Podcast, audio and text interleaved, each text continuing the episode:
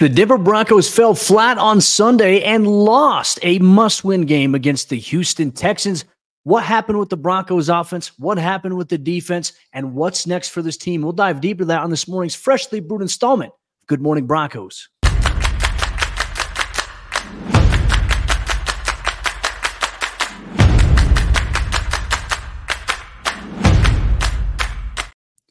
Good morning, Broncos country. Welcome into another installment of GMB. GMB is your daily Broncos conversation here on Mile High Sports YouTube page every single weekday, 9 o'clock a.m. Mountain Time. Unfortunately, not a victory Monday here, so we break down the Broncos game action in an AFC conference matchup against the Houston Texans on Sunday. They dropped to 6 and 6 after a 22 to 17 victory in a game that featured a lot of lows, some highs, some pulse racing moments, but ultimately disappointment at the end as the Broncos lose late in the fourth quarter here. I'm Cody Roark, Broncos reporter from Mile High Sports. Just a reminder, folks, make sure you check out milehighsports.com every single day for up to date information, content, columns, and more on your favorite Colorado sports team, including the Denver Broncos, Denver Nuggets, Colorado Avalanche, and Colorado Rockies, plus CU Buffs and CSU Rams. We get you covered over there.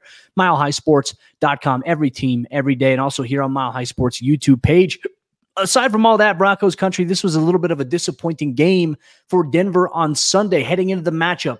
It was a six and five team against another six and five team. The Houston Texans, really the feel good story of this year's NFL season, surpassing a lot of the expectations previously set on them in DeMeco Ryans' first year as the team's head coach and rookie quarterback CJ Stroud. And once again, Sunday's game would prove to be that this is a stingy, stingy, and here to stay type of Houston Texans team. You got to give a lot of props and a lot of credit to them. But the Broncos, they fell flat in this game from the onset. They did not come out and start this game off the way that they should have on offense. They had a couple of blunders on the defensive side of the ball, and it led to some bleeding that the Broncos tried to stop going into the fourth quarter where Denver trailed 22 to 10 at one point there before Russell Wilson uncorked a 45 yard touchdown pass to Courtland Sutton, who hauled it in to cut the deficit down there for Denver to 22 to 17 at that point.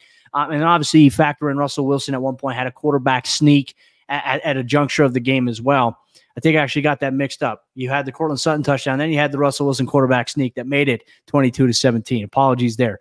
But uh, uh, on top of that, though, Denver making a little bit of a run in the fourth quarter after really being dead in the water the entire game. The defense gave up some explosive plays in this game. It was disappointing to see early on. But, you know, for Denver, is just this was what we had all designated coming into the week here as a playoff game. Like this is going to be a playoff atmosphere. Broncos country, they traveled really well to Houston at NRG Stadium and they were loud for Denver, but they didn't make enough plays and they couldn't get out of their own way here. So let's take a look at the Broncos offense, their struggles. I mean, going into halftime, they only had 103 total yards of offense. After the first quarter, they only had 23 total yards of offense. And the Houston Texans, they had quite a bit of yardage overall in this game, and they capitalized with explosive play after explosive play. We'll dive deeper into the defensive performance here in a minute, but Denver's offense here in this game, 16 total first downs overall. But the metric that really stands out when you go back and you watch this game, it's going to kill you when you look at some of the things, some of the opportunities that they had, is because they were 0 for 11 on third down. Now, Denver hasn't been great this year on third down, but they've been drastically improved during the course of their five game win streak. And the run game, there was pretty, you know, balance going on there.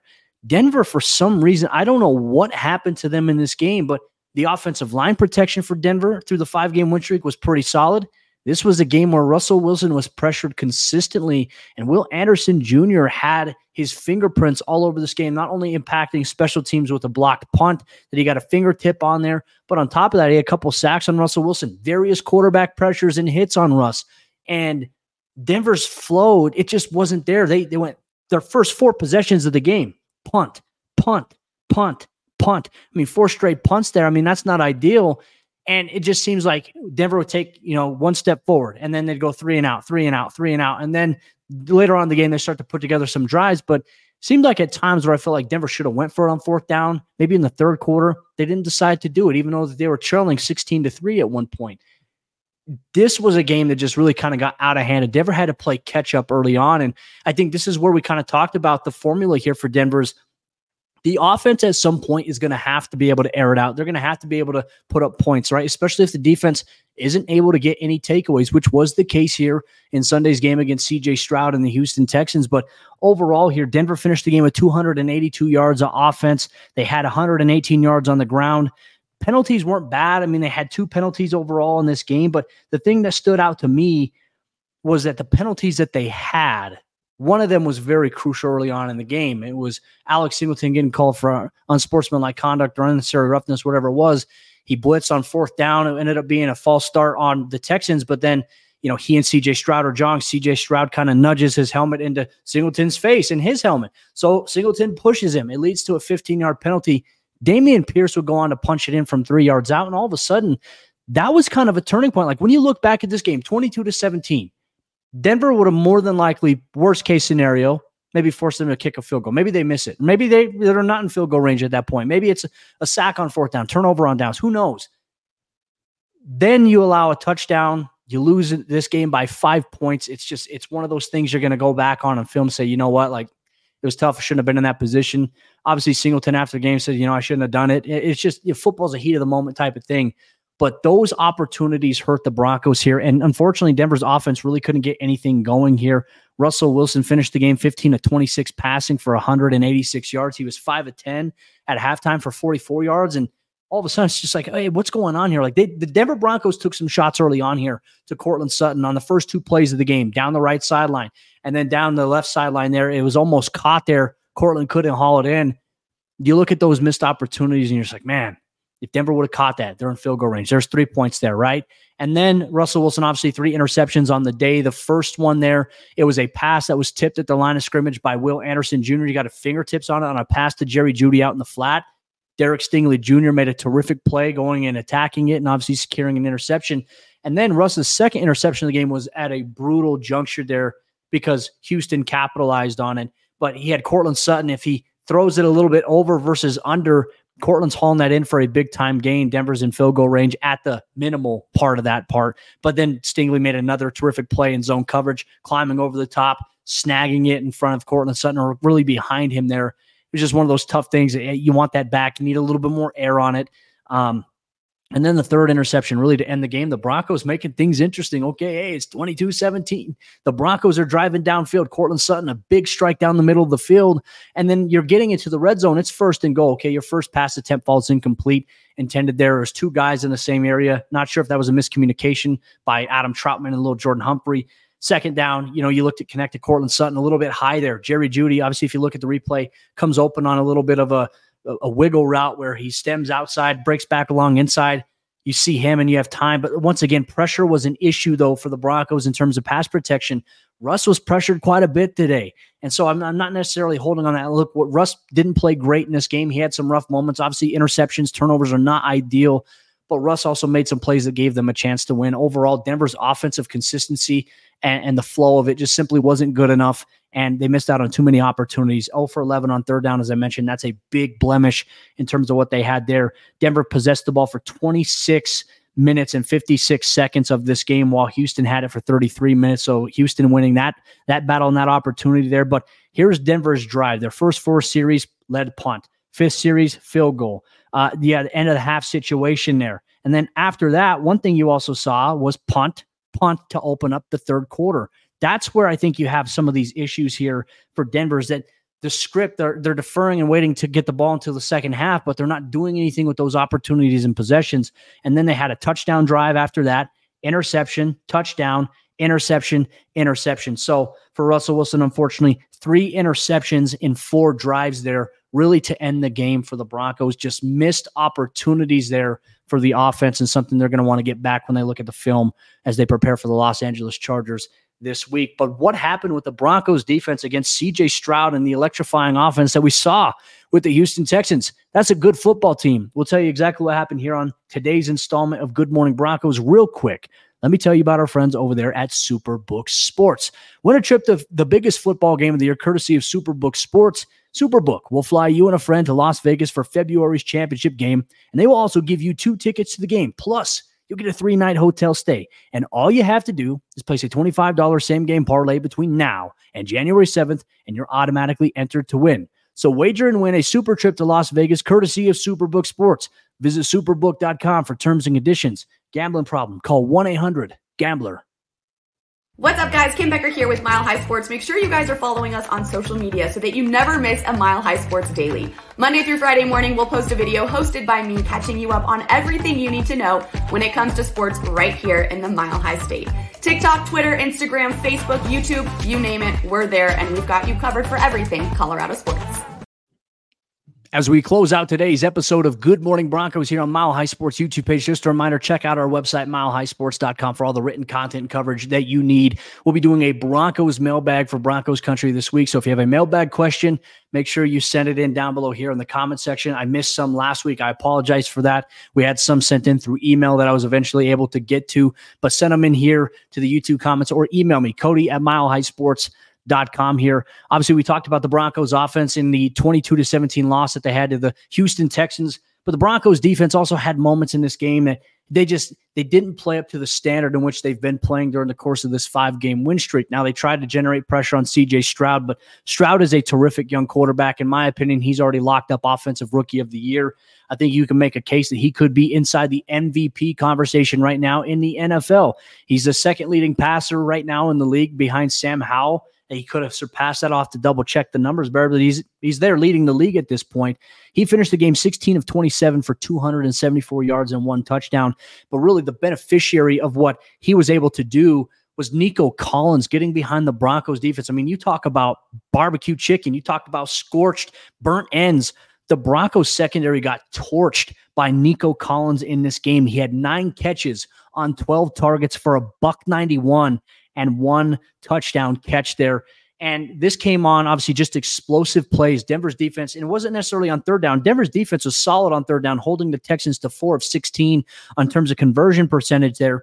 But you allow chunk yardage on first down, right? There were many times that they ran the ball effectively on first down that made it second and three, or that made it, you know, for example, second and five and manageable. And then all of a sudden on second and five or second and three, you're allowing a big time explosive play of 56 yards or 59 yards to Nico Collins or 27 yards to Brevin Jordan or 14 yards to Dare Ogunbowale. I think I just totally butchered his last name, but you get my point here. Explosives were the determining factor in this game. On top of that, Denver allowing the explosive plays to happen and not generating a takeaway. Denver had two opportunities to recover a fumble and unfortunately couldn't land on it. The ball just didn't bounce their way. And that was costly here for the Broncos. I mean, you had one where Ja'Quan McMillian blitzed from the nickel, had a strip sack on CJ Stroud. The ball bounced toward the Broncos, and somehow a Texans defender, uh, offensive guy, came up out of the pile with it, even though that during that whole entire skirmish, PJ Locke emerged from the pile with it, but they gave it to the Texans, which led to the Texans punting the football away. And then on the next play, Russell Wilson's pass is tipped and it leads to an interception. Part of me wonders, okay, well, if that's actually they give it a recovery to PJ Locke and Denver starts out in midfield, does that play happen? Does Will Anderson impact the play to where it leads to an interception there? I mean, woulda, coulda, shoulda. I mean, it's close that's just those things that you look at on film and you just say, you know, it's a missed opportunity here. Uh, but Denver's defense, despite getting gashed early on, despite you know being down at a, at a crucial juncture, twenty-two to ten, after allowing a touchdown there to Nico Collins wide open, they kind of they kind of found their footing a little bit, a little too late though, which is the unfortunate part of it. Denver ramped up the pressure. Their coverage got a little bit tighter in this game, and they gave the offense the chance to get the football back. And unfortunately, the offense at the end threw an interception that Russell Wilson intended for Lucas Krull. Maybe you want to go to Courtland Sutton in that situation versus Krull, or you know, pressure was obviously there for Russ, and he just threw it. It's just it's just rough looking back on. But Denver allowing the explosive plays was a little bit of a concern, especially to Nico Collins, as we knew coming into this matchup. He's a very talented player. Now the Broncos are going to have to gear up to face Keenan Allen this upcoming week, and the Chargers are coming off of a very weird game where they beat the Patriots six to nothing. But in that same regard, there, Patrick Surtain early on in this game hyperextended his leg. I mean, the replay did not look good, obviously. We'll see if he practices this week. I mean, he finished the game. He came back in and finished the game, but I imagine there's after the adrenaline wears off, there's some stiffness, there's some soreness, and you want to get him up to par as much as possible because Keenan Allen is a very, very good threat. But Denver can't put Surtain on him the entire game because he moves all over the formation. They put him in the slot.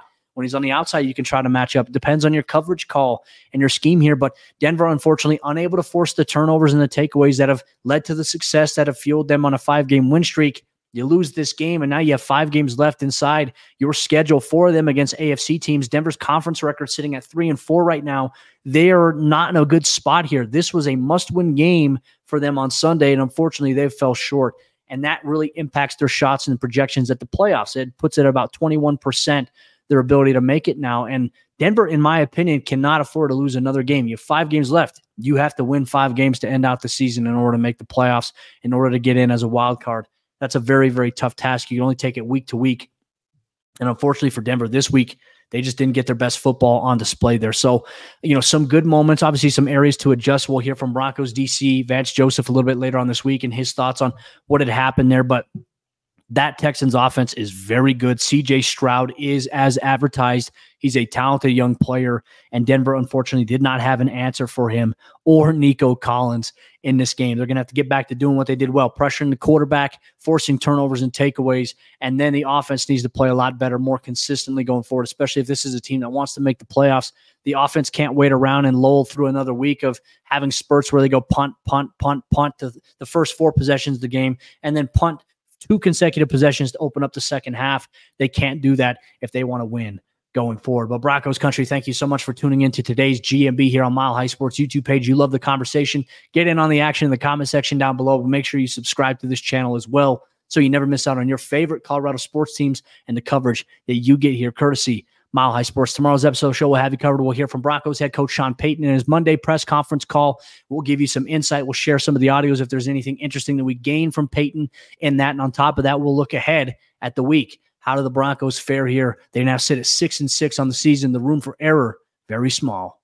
Hey Nuggets fans, Ryan Blackburn here, host of the Pickaxe and Roll podcast on Mile High Sports.